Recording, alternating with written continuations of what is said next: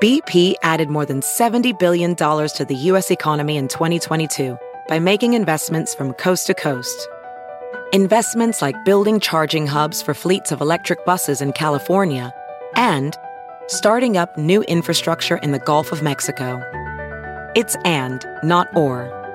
See what doing both means for energy nationwide at bp.com slash investing in America.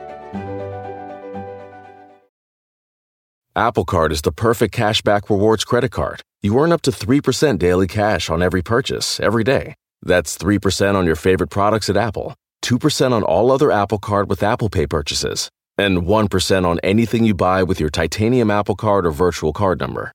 Visit apple.co slash card calculator to see how much you can earn. Apple Card issued by Goldman Sachs Bank USA, Salt Lake City branch, subject to credit approval. Terms apply.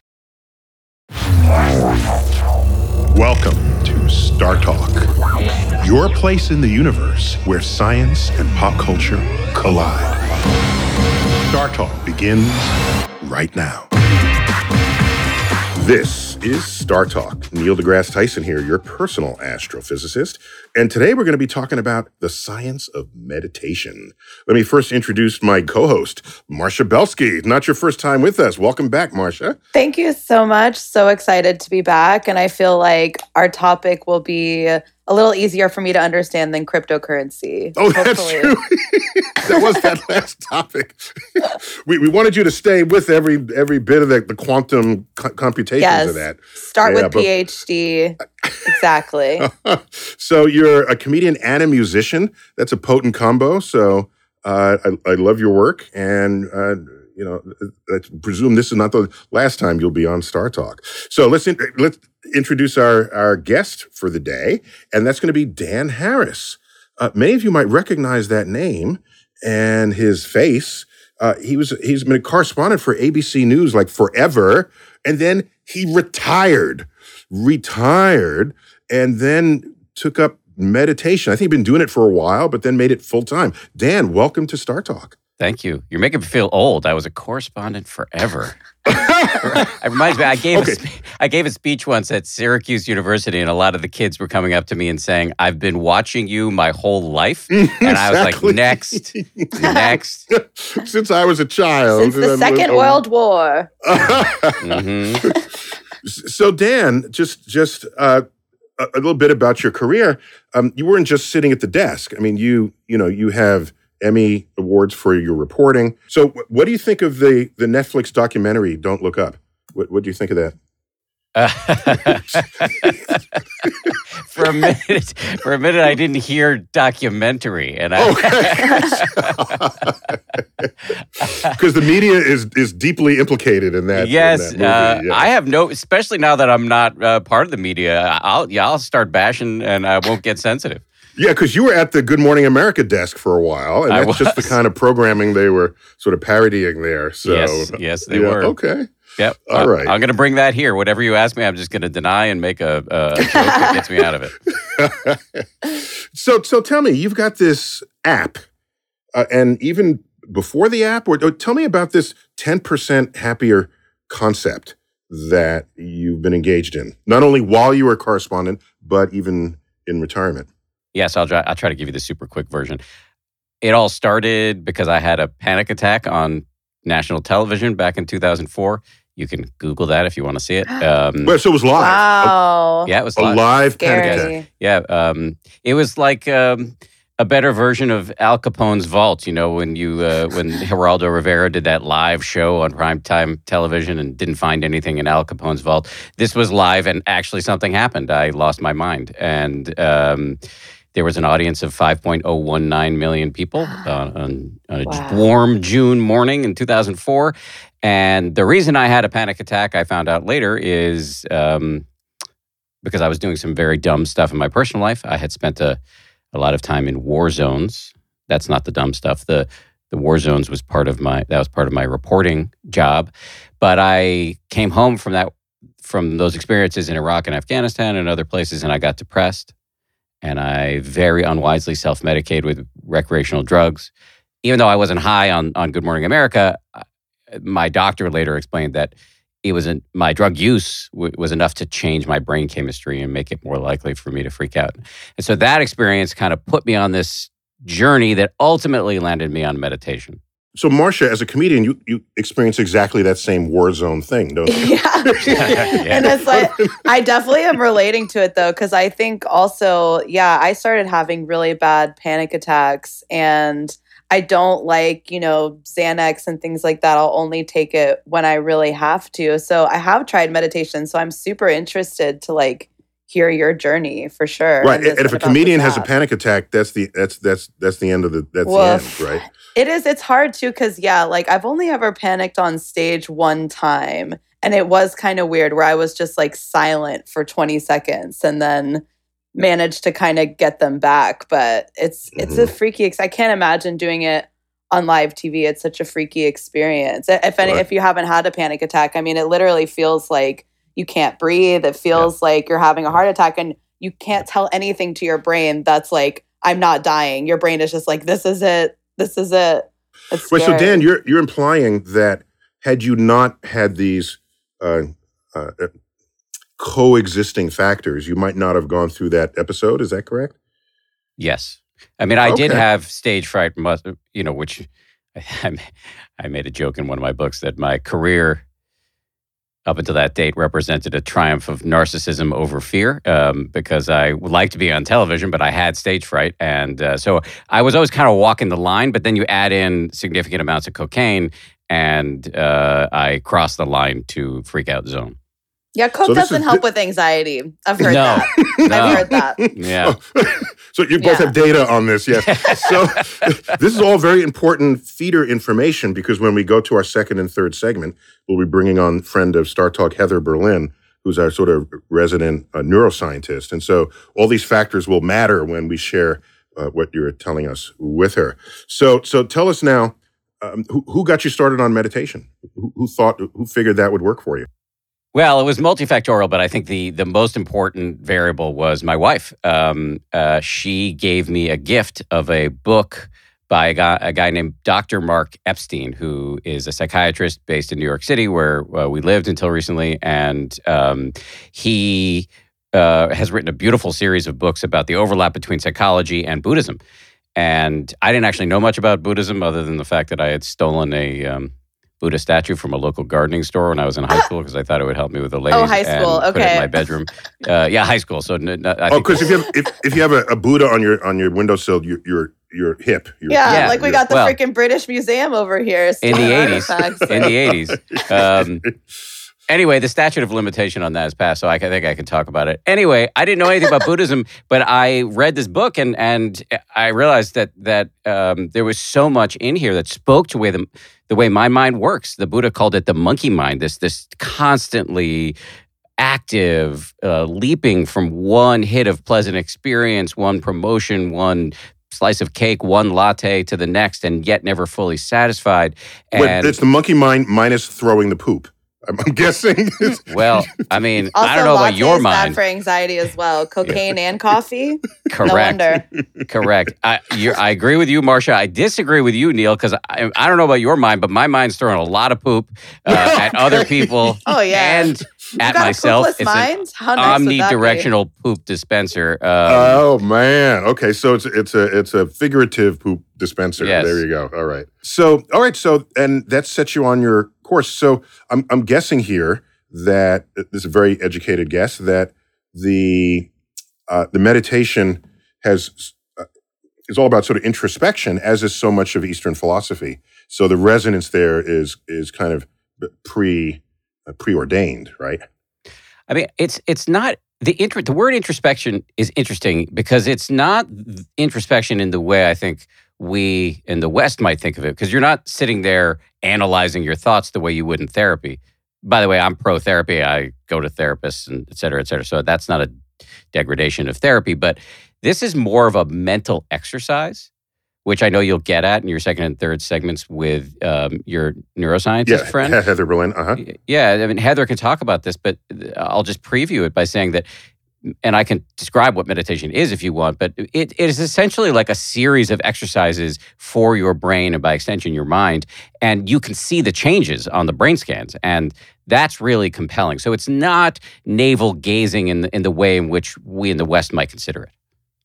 Got it. So it's it's goes beyond woo woo, right? As they say, where if you if you have measurable data on changes in your brain scans, uh, it means you're actually doing something, and and it's not just talk at that point. Is that fair? Yeah, I think it is fair. I mean, it's interesting. The more I've gotten into it, the the more open I am to.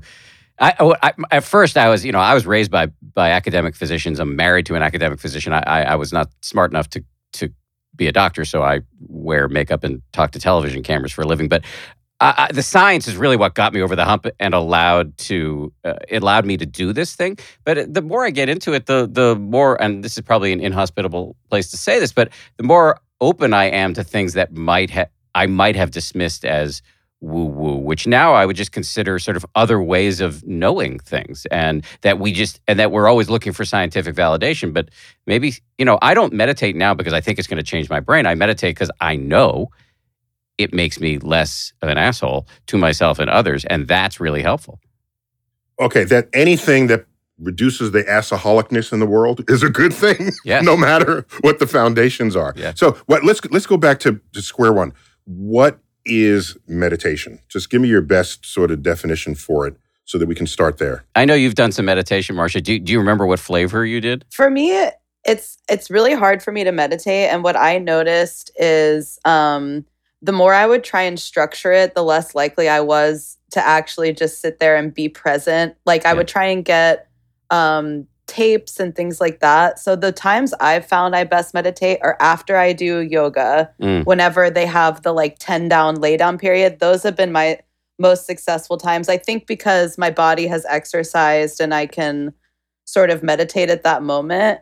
And then just truly laying in bed in the mornings. And for me, it's putting my phone in a different room and forcing myself not to like go check it for an hour and then I can actually just sit there and think and not watch TV. And that's what I call meditating. I don't know if it actually is, but that's sort of what's helped me with my anxiety, especially over this last year to try and stay present. And I do little things like I'll tap tap my heart, tap my head and physical things like that and point to the like I don't know if you've done this when you have panic attacks, but you point up and you say I see the ceiling, I see the door. You just start naming things around you to keep yourself present. So that's the kind of meditation I've done. He asked you what flavor, so that sounds like vanilla. Yeah.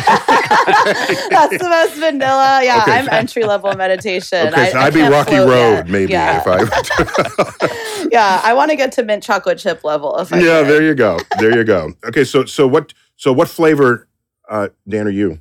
Well, yeah, maybe I can help disambiguate the the flavors here. So there the word meditation is a little bit like the word sports. I mean, it describes a whole range of activities. Marcia hit on about 75 of them in her paragraph that she just uttered there. And yeah. and and that's all good.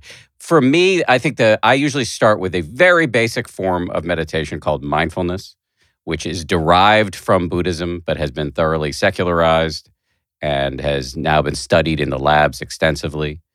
And the re- there are really three beginning steps for this. One is sit comfortably you can lie down if you want. I don't, or you can put yourself in the lotus position. I don't like to do that because I'm 50 years old and not very limber.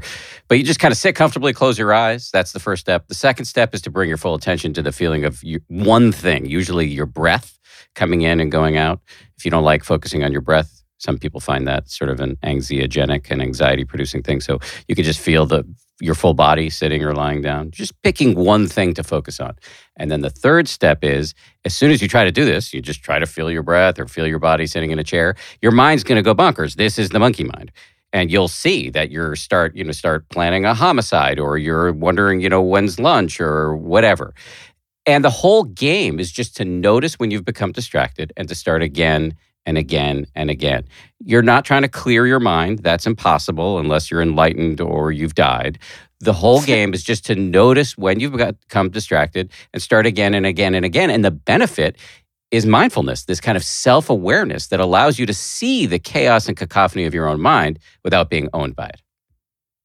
Wow. So that's why the silence matters, because that could create an artificial distraction that is needless in your efforts to achieve your goals. You know, for some people meditate with um, music. I've never understood exactly how that works. How about those tones? You know, those bells that you hear sometimes Yeah. uh, that might resonate with some frequency within yourself. So there's sound baths, which again, that's not something I really understand or have done much of. You, the bells often in, in the in the flavor of meditation I come from are are used to start or end a session of meditation. Oh, gotcha. Okay. Um, Mhm. So, like I said, there are that's all very kinds of Pavlovian. Very, very Pavlovian, by the way. Yes, yes.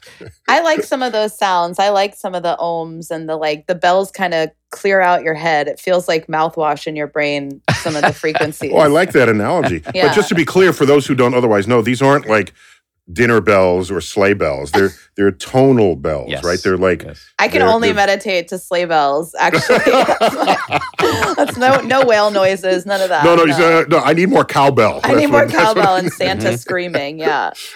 so you have so you have an app called the 10% happier app well i mean the app is named for the, the what you do and you know i'm i i want to be 20% happier why, why are you holding me back to, to 10% you know?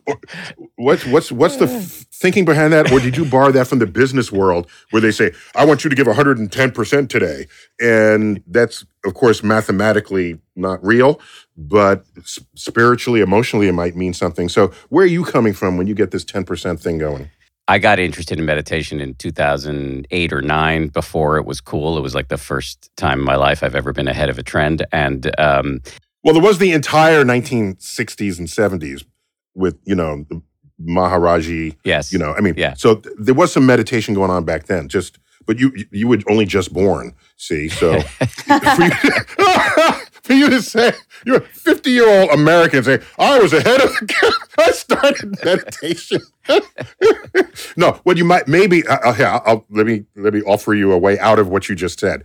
Um, could it be that you started meditating early in the social media universe how about that I appreciate you offering me the way out. I would say maybe I got interested in meditation before the second wave of cool happened because you're absolutely right. It was cool in the 60s and 70s. George and then it- Harrison. Then you. exactly Yeah, exactly. exactly uh, and the Mhm. Mahara, Ma, uh, Paul McCartney, John Lennon, they were all doing it. So you're absolutely right. It was cool in the 60s and 70s. Then it went away. It got kind of mocked as part of the um, uh, 60s becoming a bit of a cultural caricature.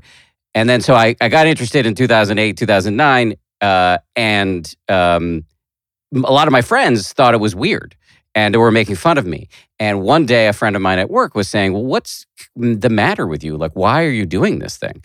And I kind of out of nowhere said, Yeah, because it makes me like 10% happier. And I could see the look on her face change from scorn to mild interest. Oh, that's clever. Okay, all right, you got me there. Ten percent. Yeah, I can. Let me go with the ten percent, and that's a starter package, right? Exactly. and since since now I'm stuck with math questions and jokes for my whole life, I'll just double down on that to say that it's like any good investment, the 10% compounds annually. The radical good news of meditation is that, and this is what the science is showing us, is that happiness is not a factory setting that is unalterable. It's a skill you can practice. Mhm. And this practice, the benefits compound over time. And that is incredibly compelling.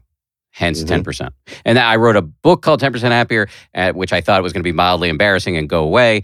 And then it kind of led to a podcast where I interview meditation experts.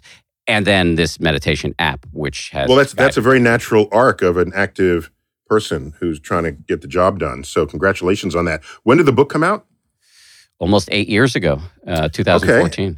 The ten percent happier book. And okay, we can look for that and maybe link to it.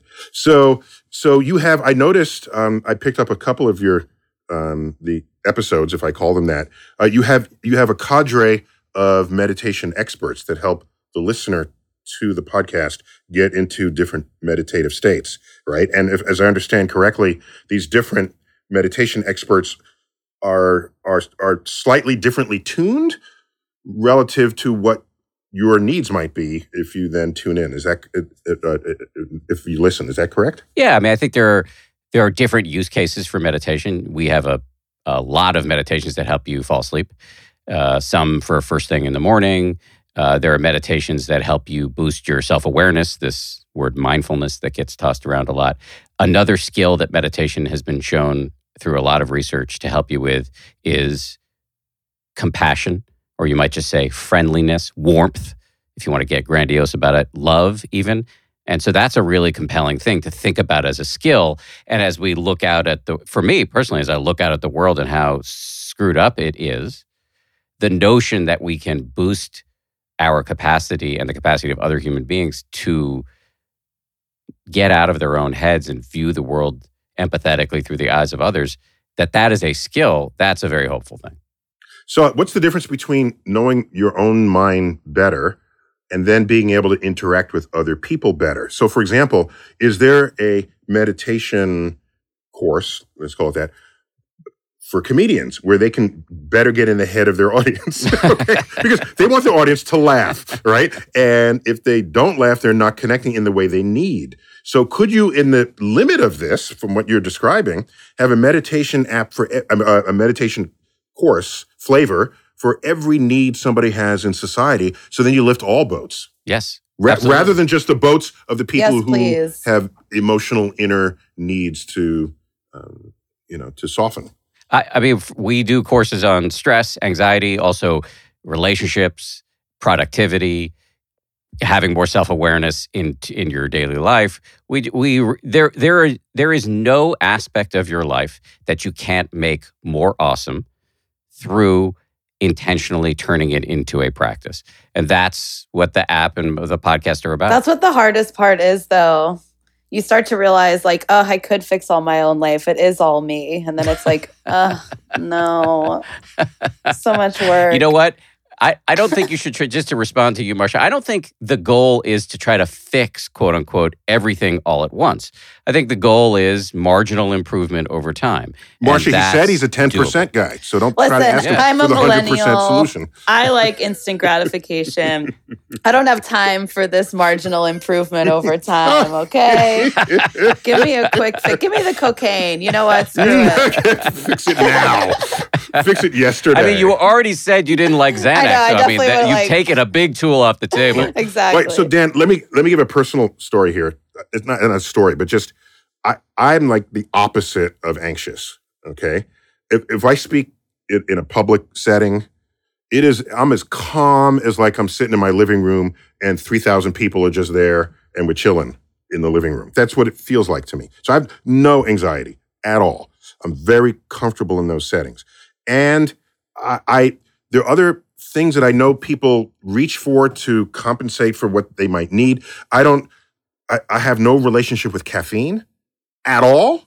Okay. I'll have a hot chocolate once a week just because I like chocolate, not because I'm after the caffeine that's in it. So, and I can sleep like that. I, I can walk away from this camera, lay down on the on the carpet here, and be asleep 10 minutes later. So I've never been problem. angrier at a person in my life. This is crazy. All of like you're just basically saying everything that's haunted you your whole life doesn't really affect me, but must be hard. Right. So, so what I'm saying is, I tried a, a meditation app, you know, where it said sit down, th- focus on your breath. It did a lot of the stuff you were describing, and I just went to sleep. I because you know. A, s- a soft voice talks begins to talk to you, and uh, and I'm sorry, I, I just go to sleep, and so maybe I'm I'm I'm meditation proof, okay? Because I can't. Am I unreachable by meditation? Because I don't. I, I don't know. I don't believe anybody is. Let me ask you this. Let me reframe it because I love everything you just said and I, I want your mind Right? um, on many levels. Where in your life do you struggle? So I don't think about it that way. I think about it like, okay, I'm struggling because I'm an academic, right? And so I spent my whole life, there's a book in front of me and I don't know what's in it. I got to study it. And so then I work through it, you slog through it, you, the brush and bramble, you get a little bloodied, uh, maybe, you know, if it's a particularly difficult physics problem or something. And then you get through it on the other side. And the, the, the, the reward is that much sweeter for having struggled to get there. So for me, a struggle is not something to bring to bring angst within me. It I'm attracted to it. I say, wow, I don't understand that. Let me keep at it, and that that excites me. And I, so I don't. I, so I don't. I can't think about it the way you asked me the question about it. Well, I, if we talk to everybody in your life off the record, uh, would they say there are at days where you have a bad day or relationships that are fraught? Um, or is there no struggle in your I life? can never be woke enough for my daughter, my 25 year old daughter. Oh, me and my I'm dad just- fight constantly. That's what I'm saying. I, I, as woke as I think I am, I, that I will never be woke That's enough. so. I, I learn. a- keeps you- I. I, I learn a lot from her. So I, you know, we talk, and um, there's tension if I'm if I dig my heels in based on my own life experience. But she's a life experience that's that that has vectors going forward, not looking backwards. And so I'm intrigued by that, challenged by it, and intrigued by it. But for me, every challenge is an academic challenge. Now, with regard to relationships, there's other complexities there, right? I'm married 33 years. And the, you know, the big secret of marriage is that marriage is work, all right? Because it, in fairy tales, you know, where do, where do all the fairy tales end? They end at the marriage, right? So it's advice for the courtship, Yes. but they don't tell you what to do after you get married. They just they lived happily ever ever. Really, really? You know, give me give me some stories on the other side of that of that trench. All right. So so um so I don't know. I think.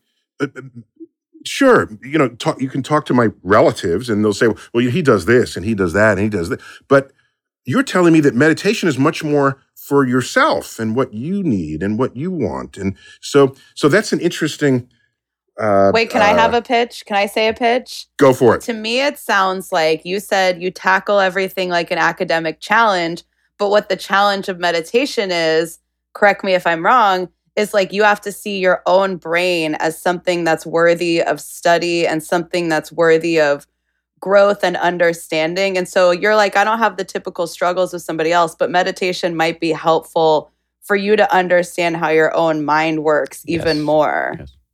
All right, Dan. If that's if if Marcia's correct, She is. so so- okay, okay. So, But what she is for you. I mean, everybody's got to have their way in. I think she astutely obser- uh, identified one way in for a for a mind like yours that is really interested in science, really interested in the details, figuring things out. Buddhism and meditation, I think, would have an enormous amount to offer you because the mind is massively complex and fascinating, and in many ways lawful, and you can get interested in what makes it work so you're you're suggesting because that's not how you began. You began by saying, "I had this problem, that that problem, that problem," and Yes. meditation solved Yes. it.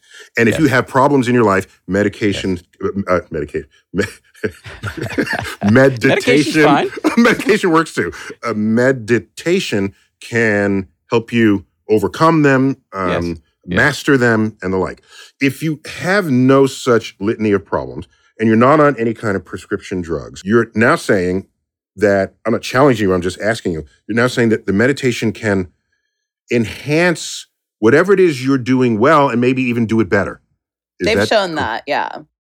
I think many things are true simultaneously, just as when we talk about astrophysics, where I know nothing. But you can talk about one way in with meditation, which is, I think, the most common way in, which is suffering. People, Yeah, most of us stress, suffer, anxiety, Neil, from anxiety. Yes, but for for you, Sorry, Neil, Dr. Tyson.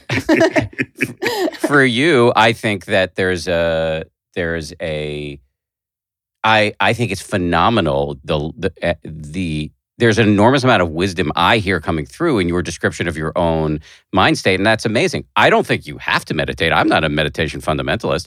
I think for you, the the meditation the trick- evangelical Yeah. evangelical fundamentalist meditator. the the trick, the interesting door for you might be just intellectual interest because there's so the mind is so vast and is so interesting, and I think there would be a lot there for you to play with. And I just want to respond to one last thing, which is you said meditation is all about your own mind, but what we know about the universe is that the line between self and other is porous and blurry. And you can't, if you look, close your eyes and look for the self, for some little homunculus of Marcia or Neil or Dan in the mind, you cannot find it. We can't find the seat of consciousness in the brain. And so th- we are interdependent with other people and with the universe writ large. And so meditation So the by modern word on your for that mind, in physics would be we are entangled. Yes. Ooh. Yes. Yes, Yeah. we are- It's not so woo woo.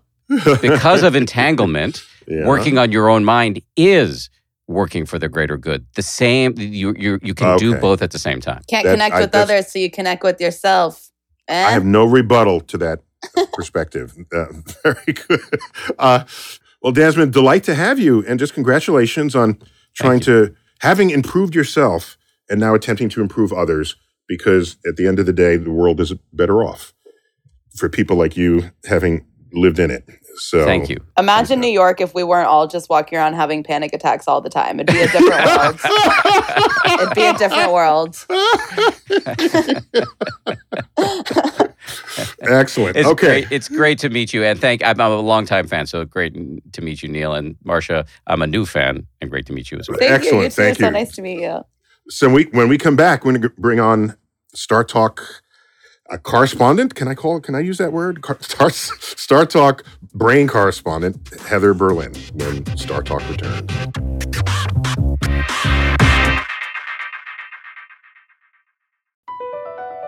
Across America, BP supports more than 275,000 jobs to keep energy flowing. Jobs like building grid scale solar energy in Ohio and producing gas with fewer operational emissions in Texas. It's and, not or.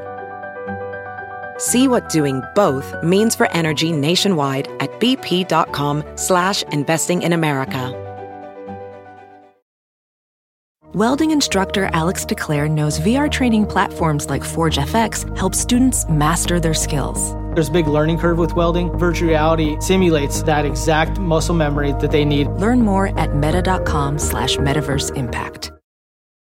Whether you're a family vacation traveler, business tripper, or long weekend adventurer, Choice Hotels has a stay for any you. And that's good because there are a lot of me's. Choice Hotels has over 7,400 locations and 22 brands, including Comfort Hotels, Radisson Hotels, and Cambria Hotels. Get the best value for your money when you book with Choice Hotels. Cambria Hotels feature locally inspired hotel bars with specialty cocktails and downtown locations in the center of it all. Hey, that's me. Radisson Hotels have flexible workspaces to get the most of your business travel and on site restaurants.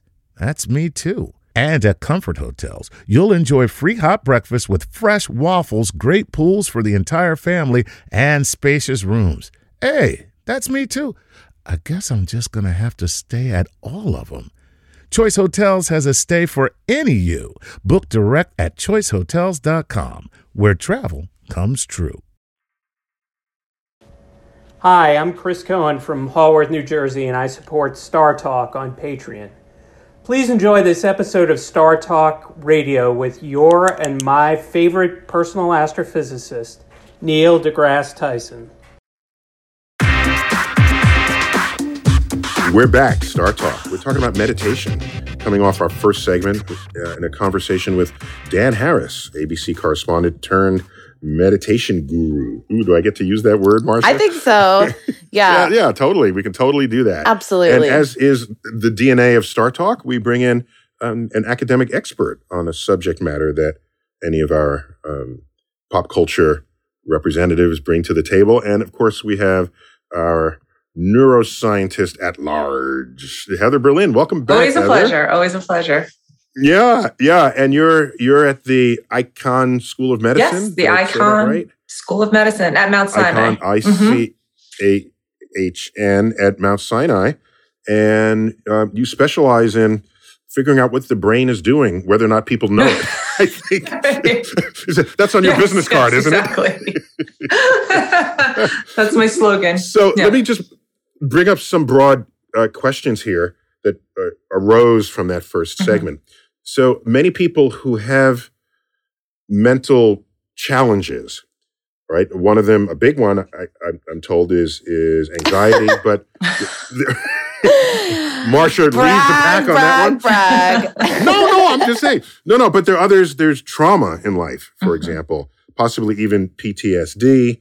Uh, you can think of things that a problem that a person can't shake, Mhm. and um, you know, as as a, a clinical person, is your first thought, yeah, there's a drug for that, mm-hmm. or at what point does someone say there's a drug for that, mm-hmm. and at what point does someone say, get to know your mind better? Maybe you can have mind over matter, mm-hmm. mind over uh, a, a, properly behaving mind over the mind that's misfiring. Mm-hmm. So how does how do you strike a balance between those two?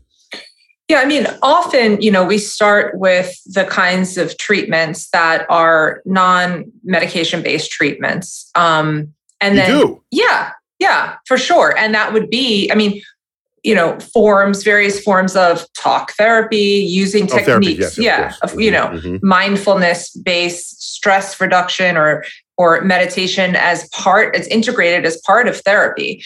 Um, you know, because your thoughts, you know, can change your brain. And that is a way to change your neurochemistry just via controlling your thoughts and and your emotions and how you respond to them. So um, we always we always do that first. Now, if people's neurochemical imbalance or neurocircuitry is in such a way that that is not enough, then we can supplement or augment that with medication, and then we find that there's a synergistic effect, so that the medication plus the mindfulness base or the talk therapies um, work together better than either one of them alone. So it's never just like here's a pill now go off and and and you know you'll be better. It's it's always going to be a bit of both but but we start always with non-medical treatments and then sort of move up the ladder. But wait isn't a pill cheaper than therapy? Oh, so much.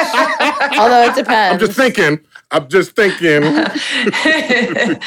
it depends it's cheaper and faster yeah. than therapy yeah yeah well, no no but I, depends on the therapist yeah if, if you know the neurochemistry mm-hmm. the electrochemistry of let's just whoever defines it, I don't care, it doesn't matter, of a normal brain.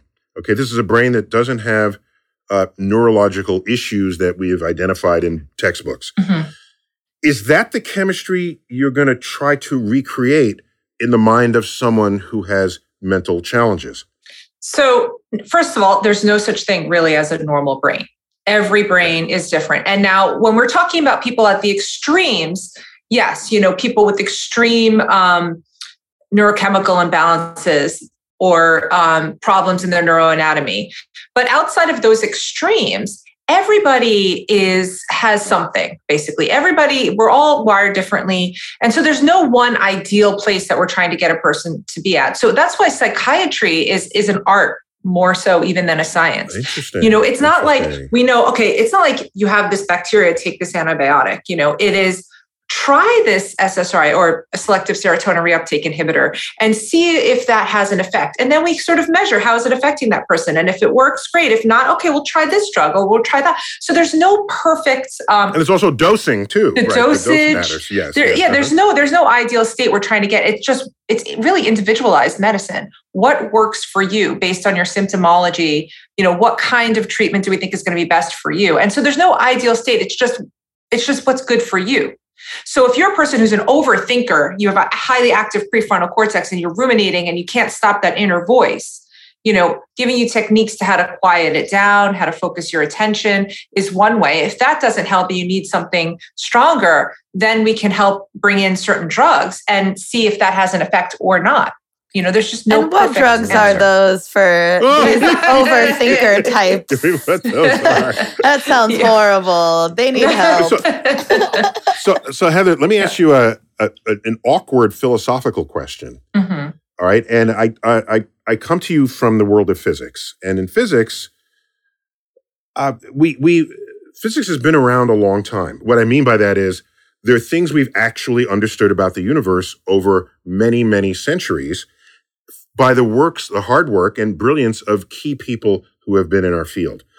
That is a much deeper history than psychiatry or psychology, right?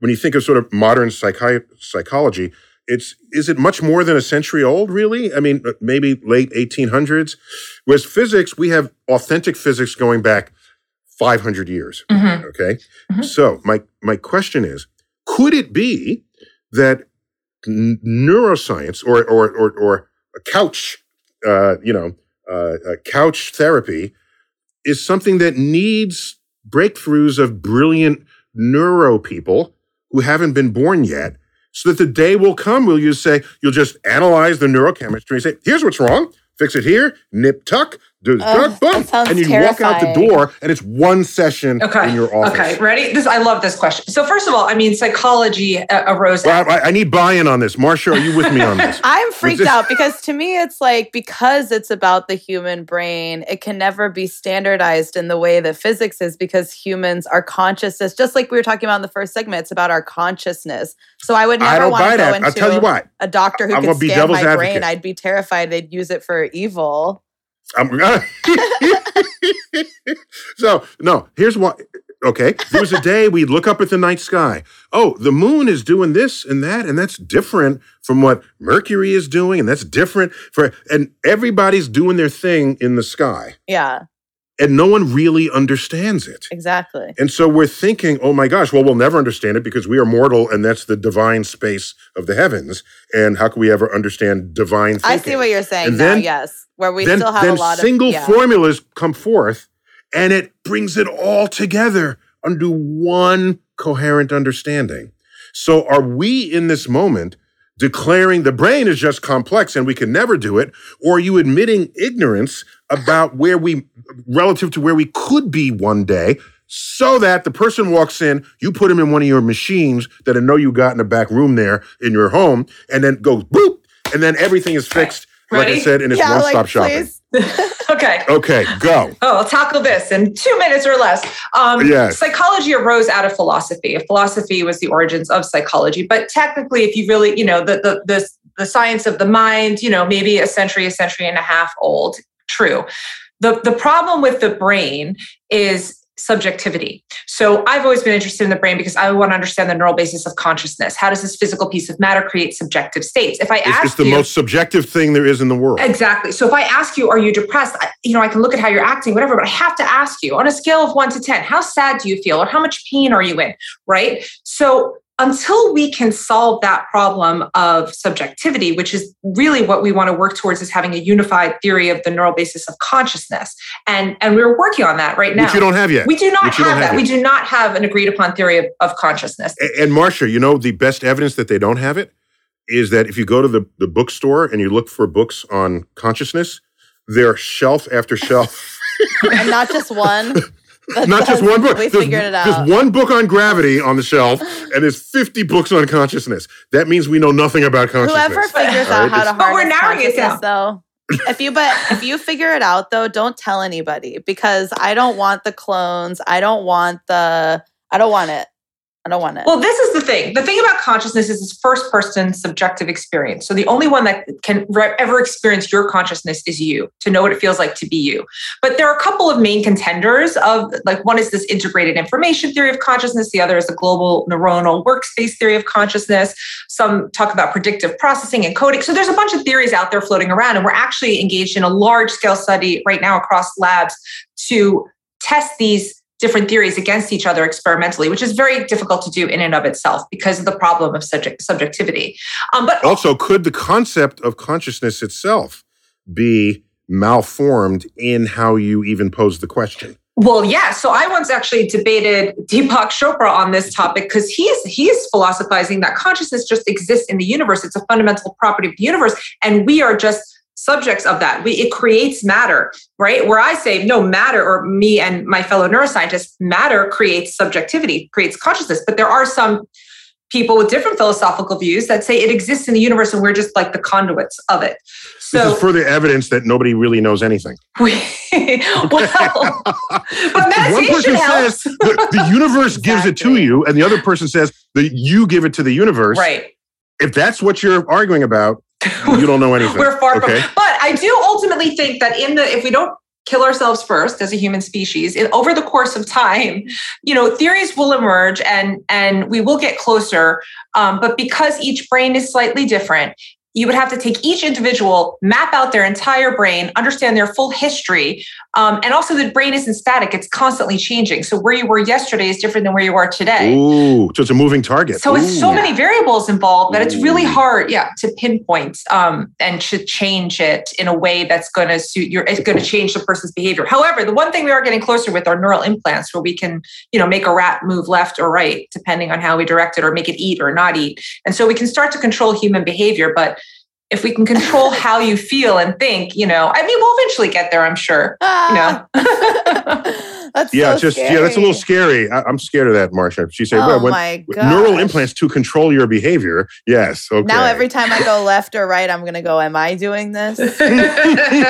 Someone else making me?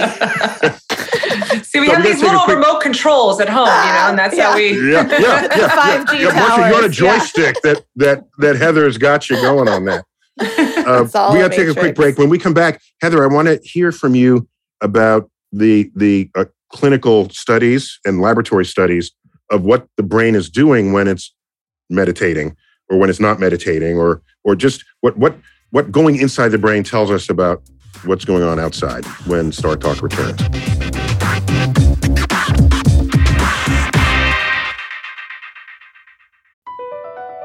Across America, BP supports more than 275,000 jobs to keep energy flowing. Jobs like building grid scale solar energy in Ohio and producing gas with fewer operational emissions in Texas. It's and, not or. See what doing both means for energy nationwide at bp.com slash investing in America. As a professional welder, Shayna Ford uses Forge FX to practice over and over, which helps her improve her skills. The more muscle memory that you have, the smoother your weld is. Learn more at meta.com slash metaverse impact. Everybody in your crew identifies as either Big Mac Burger, McNuggets, or McCrispy Sandwich. But you're the Filet-O-Fish Sandwich all day. That crispy fish, that savory tartar sauce, that melty cheese, that pillowy bun. Yeah, you get it. Every time. And if you love the filet of fish, right now you can catch two of the classics you love for just $6. Limited time only. Price and participation may vary. Cannot be combined with any other offer. Single item at regular price. Ba-da-ba-ba-ba.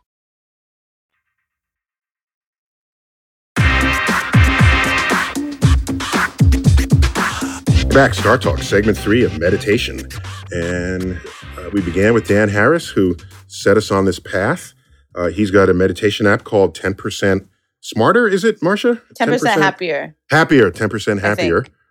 Yeah, no, we, we really want one that makes us all 10% smarter. All right. Yeah. That- we got to work on that one. And we brought in Heather Berlin, our neuroscientist at large, to help make sense of all of this, or neurological sense. Um, Heather, uh, all this talk about changes in people's behavior, for whatever reason, be it meditation or drugs, do you see that in brain scans or n- neural implants or whatever it is you do behind a curtain when nobody's looking? Do we see changes in the brain after Yes. meditation? Yeah, and amazingly so. So all these studies have been done. You know, they have people who never meditated before, and then they have them meditate for eight weeks, and then look at their brains, you know, before and after. And they also look at long-term meditators. You know, people who've been practicing their whole life, and you actually see an increase in gray matter. So normally the brain is aging right over time, and we're having this sort of a little bit of atrophy of gray matter. And they found that meditators, long-term meditators, a 50-year-old brain looks like what a 25-year-old brain would look like. But remind me what gray matter does for us? Gray matter is involved in all of our thinking, our cognition, um, planning, organizing. It's particularly in the prefrontal cortex they see these changes. So what's the Um, point of the rest of your brain? You just listen to Uh, everything I want my brain for. So what good is the rest of the brain? useless. Sen- well, sensory, it's all your sensory information. The subcortical areas are more of the emotional parts of your brain, your drives, your motivation, but they actually see changes in those areas too. So they have um, the amygdala involved in a fear response, your kind of fight or flight response, actually were smaller. And, and in the short term meditators, the people who just did it for eight weeks, they looked at their amygdala activation in response to emotional pictures before meditating and then after. And they had less amygdala activation to pictures after they had meditated. So they had more emotional control. So increases in prefrontal cortex, the gray matter, means that they can you can regulate yourself. You can have more impulse control, control over emotions. Um, and it actually you see these decreases in these subcortical areas. So it's both you get these these activation changes and you get really structural changes in the brain with meditation over time. Okay, so you have value judged in what you just said. You have value judged those changes. Like Well, but the amygdala is a huge part of anxiety, right? Because that's basically like your fight or flight is triggered, but there's nothing to run from. So like your outside's not matching your inside.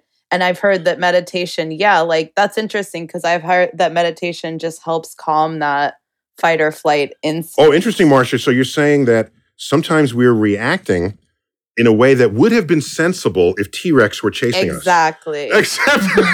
Except, and that's that why is not, trauma anxiety like threat. you see that a mm-hmm. lot i had a job where i worked with holocaust survivors and their kids had even worse anxiety than them because they grow up with all this physical anxiety but their experience outwardly is very safe so it doesn't make sense and then they've now done studies about that that kids of trauma and things like the holocaust have these experiences with their brain chemistry and it's just interesting hearing the science behind it because i've heard about the amygdala and stuff and All right, but Heather, all right, Exactly. so Mhm. I'll, I'll give you that. But how about any activity that someone does intensely for eight weeks?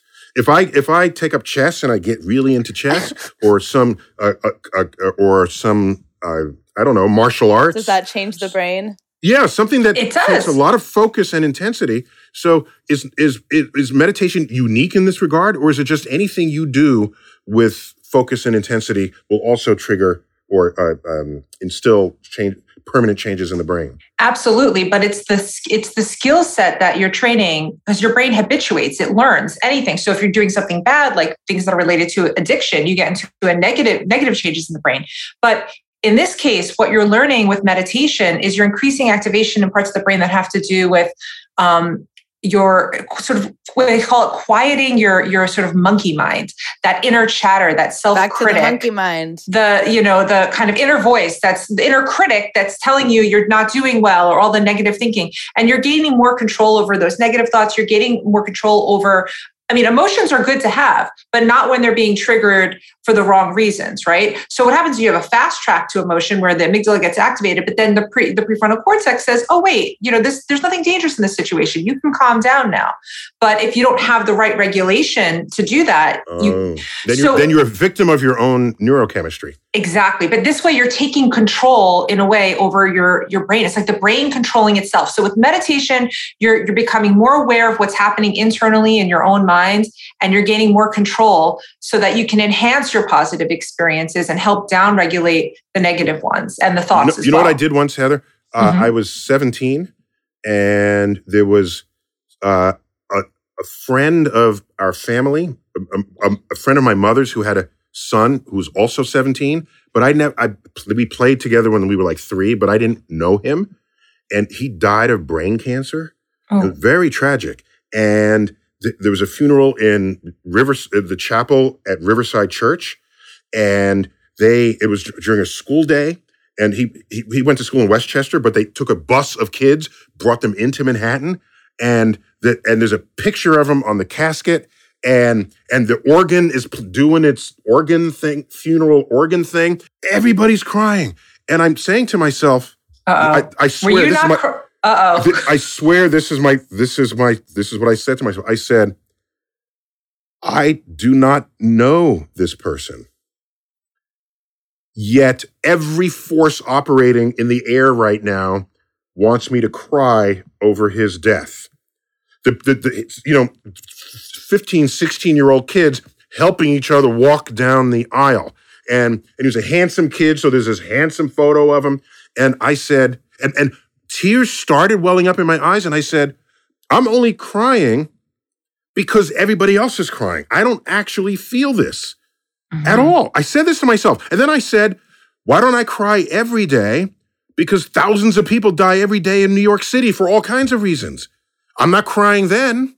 So mm-hmm. why should I cry now? So I sucked those tears back up. And I, I still felt the moment, but I did not let the moment override emotions that I felt were artificially implanted in me. I did that when I was 17. I don't know if I should be proud of that moment. Or, I cry at State Farm commercials. Are you serious? I'm like, this is how When you cry at the commercial where the woman sings with the the dogs. Oh, you know? the most manipulative. Bring grandma in, and you haven't seen her in 20 years. I'll be sobbing. I'm like, I'm all of these easily they're, they're trying to manipulate me. And so Heather, I if are you saying that I did something good or did I do something um There's you yeah. know, there's no good or bad. mis- misanthropic? there's two there's it's interesting so there's what we put a value judgment you know one of, of which is if you can have the right kinds of emotional control you know be able to express your emotions at the appropriate time but not express them when you're being manipulated to do so and whatnot so in, in that sense yes you And have I'll good tell you that organ was all in. on- but there's a release. You're supposed to cry at a funeral because there's a collective release with ritual, even if like it's not. It's like I feel like our culture is so shied away from death that that's why you're supposed to cry. But I also went to some funerals where some people I'm like, you're doing this for attention, which is wrong. But yeah, okay. So I think the emotional control can be a good thing. Um, over again, over controlled, like you know, if you if you didn't cry, if it was the funeral of someone you did know and had a connection to, that'd be a little different. But the other aspect is, um, and what meditation also helps increase the brain areas involved in is empathy. So you can have an empathetic response. You can like the boundary between self and other, it can dissolve, and you can feel more connected with people. Um, so you can increase empathy, but at the same time have enough cognitive control to um, control your emotions in the appropriate way, Yeah, right? so so I so I drew my line between tears dropping down my cheek. I said I Mm-hmm. felt it. It was a very sad day, and so I, it's not that I didn't feel the sadness, Mm-hmm. but I I just could not. And and you know I've been to some New Orleans funerals, right, Mhm. where there is a jazz band and there's there's, there's a celebration. So I don't think it's writ in the sky that one must cry at a funeral. You can use that time to celebrate the person's life, however brief they were on Earth. But you know what you were exhibiting, which is really at that young age, was this sort of meta awareness. You know, you were making a decision about how you were going to choose to Yeah, respond. I was a, I was a geek kid. I was a Yeah. complete geek kid. so there was this whole like parts of the brain modulating other parts of the brain and that's what meditators do i once did this um, experiment with this shaolin monk who could withstand an enormous amount of pain and so we put him in the scanner and we put these these heaters on his wrists and we would just keep increasing the heat, heat to the point that he had burn marks on it and he was just saying i feel no pain i feel no pain and we look at his brain there was Marcia, this is this is the stuff Heather does. you thought I was joking? Yeah. The stuff going on behind that curtain. and where are your offices located? I have a couple of friends. this was in the Between uk ourselves. this was in the uk totally different rules there different different oh, legislative Boris, rules. yeah. Yeah. but when, when he was controlling this pain, you saw one part of his brain controlling the pain network in the brain. So he was literally using one part of his brain, this executive control, to downregulate the pain network because pain doesn't happen in your arm, it happens in your brain. So if you can control one part of your brain with the other, you cannot experience pain. There are people who go through surgery without anesthesia by going into a meditative state. So it's just amazing how much, when I talk about this meta awareness, how much control we can really have beyond what we even think is physiologically possible. We can control our own physiology. I, I I hate to confess. Then I used to do that. I well, I used to wrestle and wrestle. There's a lot of things that are painful when you're wrestling, and I would say to myself, "Well, is is the skin broken and am I bleeding? No. Therefore, ignore it and keep going." They've shown athletes that's like there was a really fascinating like sports science thing where about how athletes can play through a broken leg just by pure pain control and adrenaline and like the chemicals that come up where you can have a super bad injury and finish the game and then not feel the pain until afterwards essentially but then sometimes the pain is excruciating once they finally do feel it but they'll say i played for 2 hours on a broken leg didn't feel a thing as soon as the game was over i you know collapsed like it's just amazing Yeah. So, but in, in my case, I would make the judgment whether it was just pain that pain sensors were sending to my brain, or whether there's an actual physiological break that needed attention, right? Uh, uh, medical attention. I'd, I'd make that distinction. And if it was just simply pain, no matter how severe, I would just ignore it and keep going. And and and I, so I, I hope Heather that that doesn't mean I can't feel for people, right? Is that what you're telling me? That I'm just hard hearted? I think there are two different systems that are going on. One is this capacity to feel empathy. right? Which is a whole neural network in and of itself, which you you can very well have. I don't know. I may have to run some tests on you, but you know, I'll, I'll give you the benefit of the doubt for now. but um, so that's one thing. So it doesn't necessarily correlate with how much cognitive control or you know control you have over your thoughts and over pain. So you can have a, a ton of cognitive or, or control or emotional regulation and that doesn't necessarily relate to how empathetic or not you are. You know when, you they, the reason they get they get constri- they get sort of pushed together is because psychopaths tend to have an enormous amount of control and also don't have empathy. But but in, you know non-psychopathic humans um, they don't have to be correlated You just use my name in the same sentence with the word psychopath. just let, let the record show. You're the one talking about being at funerals, looking at everybody cry. Guys, we got to land this plane, but this has been uh, highly enlightening and and introspective, uh, uncommon for what we normally do for Star Talk.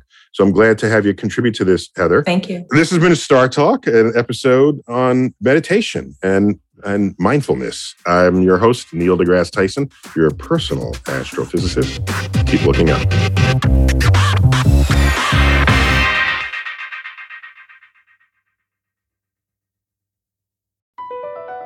Across America, BP supports more than 275,000 jobs to keep energy flowing. Jobs like updating turbines at one of our Indiana wind farms and producing more oil and gas with fewer operational emissions in the Gulf of Mexico.